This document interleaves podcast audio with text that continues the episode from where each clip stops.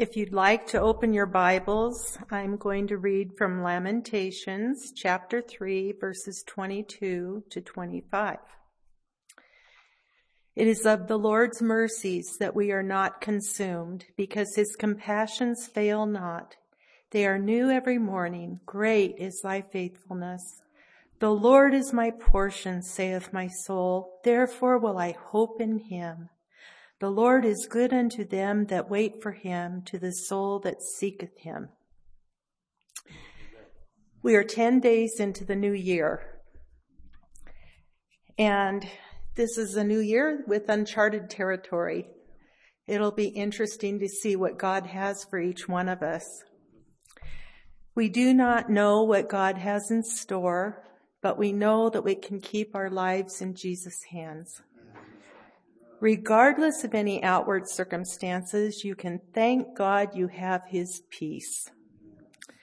When we are in God's will, we know that all things work together for good to them that love God. There could be some here that are ill or afflicted. I heard some uh, requests in the prayer room and um, people needing healing and people needing prayer.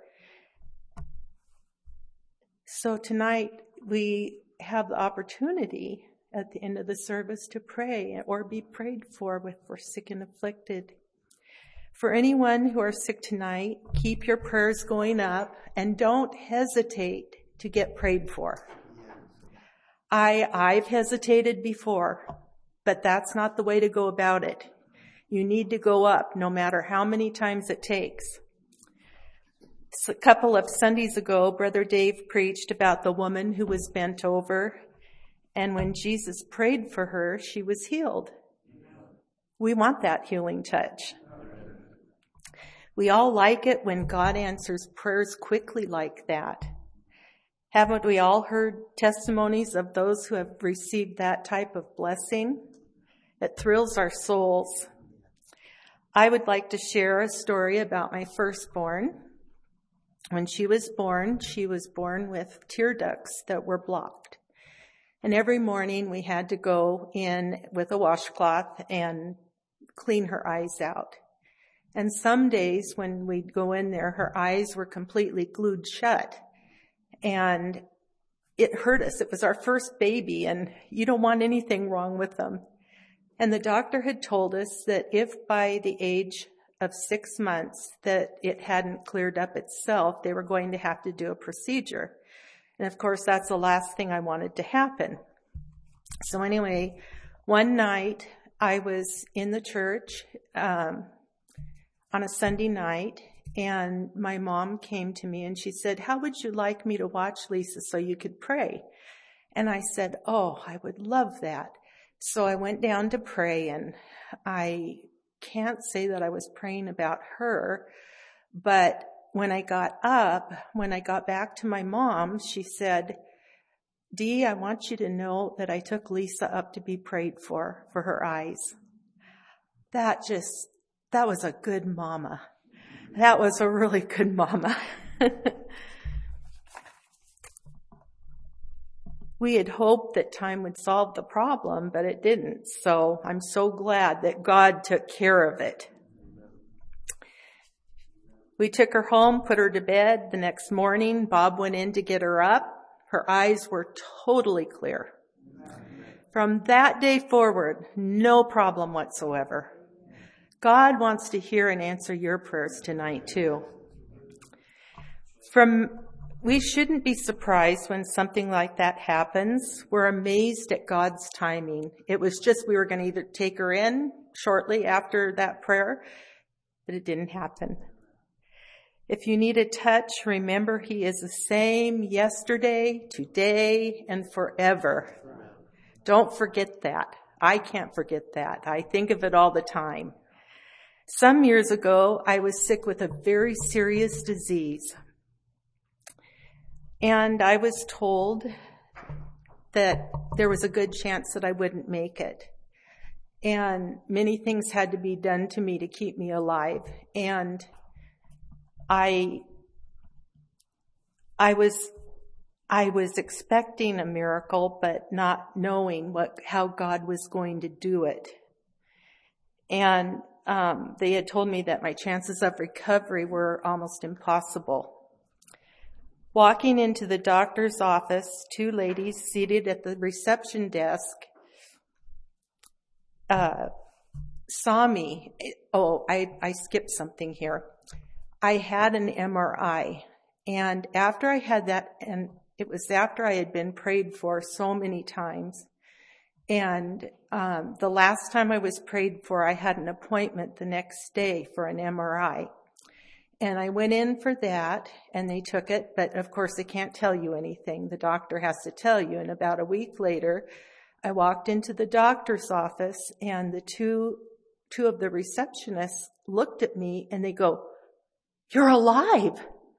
I said, yes, God had different plans for me. Oh, I thank God for that. Life has been good. There's been many wonderful things happen. In this case, I was not immediately healed like the woman that Brother Dave preached about. But don't give up. God is on his throne. God wants to heal. He wants to save, sanctify, fill with the Holy Ghost and fire. Now, time is a very precious commodity, and once it is gone, it can't be reclaimed. The apostle Paul said that we need to redeem the time. We should be, have interest in using our time wisely. Last Sunday, we heard Brother John preach about this very subject. Prior to Sunday, we heard Brother John preach that, I'm sorry, I doubled my notes here. And it, um, I had planned to preach about healing and um, includes some remarks about the Lord's coming in this message. We often hear sermons on the coming of the Lord. The closer and closer we come to the coming of the Lord, we want to make sure that all people are prepared to make heaven their home. Many people like to plan a trip, and as it gets closer, the anticipation increases. That is how we should feel about Jesus coming back to claim his own. I want to be ready. I know everyone here, if you are, if you're walking with Jesus, you want to be ready. Considering the Lord's coming, in 1 John chapter 3, verse 3, we read, And every man that hath this hope in him purifieth himself, even as he is pure. The children of Israel leaving Egypt and crossing the Red Sea was a big, big thing. What a mighty miracle. When Jesus talked about his coming, he said the conditions would be like the days of Noah and Sodom. The world was filled with violence and perversion. These are the things we hear of every day now. And when Brother John preached, I mean, there's nothing left. There's nothing left to wait for except God's return. I pray every day that the Lord will return, but I want my family saved. I want them ready for heaven. And I'm sure you have people that you pray for that you don't want them to miss the rapture. In both of those places, another sign was there. People seemingly had no concern about what was to become of their eternal souls. They were to buy, excuse me, they were so with the affairs of this life and see it like that today. Jesus said that when we see these signs, lift up your head, for your redemption draweth nigh. God's word tells us that we should be diligent, that we be made found of him in peace without spot and blameless. Our Lord issued many cautions and warnings concerning his second coming. Oh, how close we may need to be listening to God's call and his voice when the Son of God speaks. In Mark chapter 13, verse 37, Jesus said concerning his coming, and what I say unto you, I say unto all, watch. We need to be watching all the time. These words apply to everyone, including all of us. You might wonder why the Lord kept emphasizing to be watchful and to be ready. He knew the heart of man, and he also had the foreknowledge to know that many could slip away and not be ready. At the end of Hebrews 9:28 it says, "And unto them that look for him shall without sin unto salvation." May God give us that faith that can claim any answers that we need in our lives tonight. We hear that today is the day of salvation, but let today be the day of anything we need from Him. We, we need many different things. We know that God is the rewarder of those who diligently seek Him. I see you young people diligently seek Him. It thrills my soul. It just, I can't tell you how much when I watch all of you pray and how earnest you are. God has a plan for your life. And we, we don't know always what that plan will be.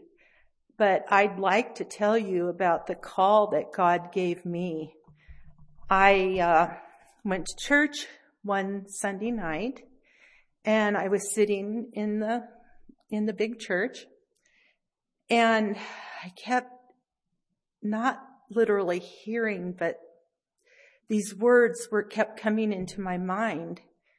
And it says, what will you do when Brother Daryl asks you to preach on a Tuesday night? And I thought, this, this is the enemy trying to stir me up. But it wouldn't stop. It, he, he, it kept saying, what are you going to do when Brother Daryl asks you to preach on a Tuesday night. So I told the Lord, I said, okay, Lord, I, I first thought my heart was beating so fast. So I thought, well, maybe he wanted me to testify, but I had just testified the week before. And so I thought it can't be that. It could have been, but I, I didn't feel like it. And, um, so I went down to pray and I thought, surely God will give me a witness of something. I went down there and it was like a blank wall. I couldn't, I could hardly pray. I just, I just kept saying, Lord, please help me. Please help me. I don't understand what this is all about. So afterwards, when I was through praying, I got up and Bob came back and he said, let's go. And as we're walking out the door, he says, Oh, Dee. Oh, Dee. I said, stop, stop. Don't say anything. I have to sit down. So we got in the car first and he said, when I was praying, Brother Daryl came to me and said, what do you think of Deanna preaching? And Bob said, well, I think you better ask her. And it didn't happen that night, but boy, I knew what I heard was from the Lord. And no matter what the call is on your life, God will make it so real. And it doesn't have to be preaching. Maybe you have a call for something else. Maybe you'll be a missionary someday. You know, some of us missionaries are getting pretty old. And uh, we need some people to have that desire to win souls. And I know you do when just wherever you are, you have that desire, but keep, keep trusting God to lead you and guide you. As we draw this meeting to a close, I would like to quote the last line of our text. The Lord is good unto them that wait for him, to the soul that seeketh him. We have that promise. That's our promise tonight. Let us come out and pray. The song is 119.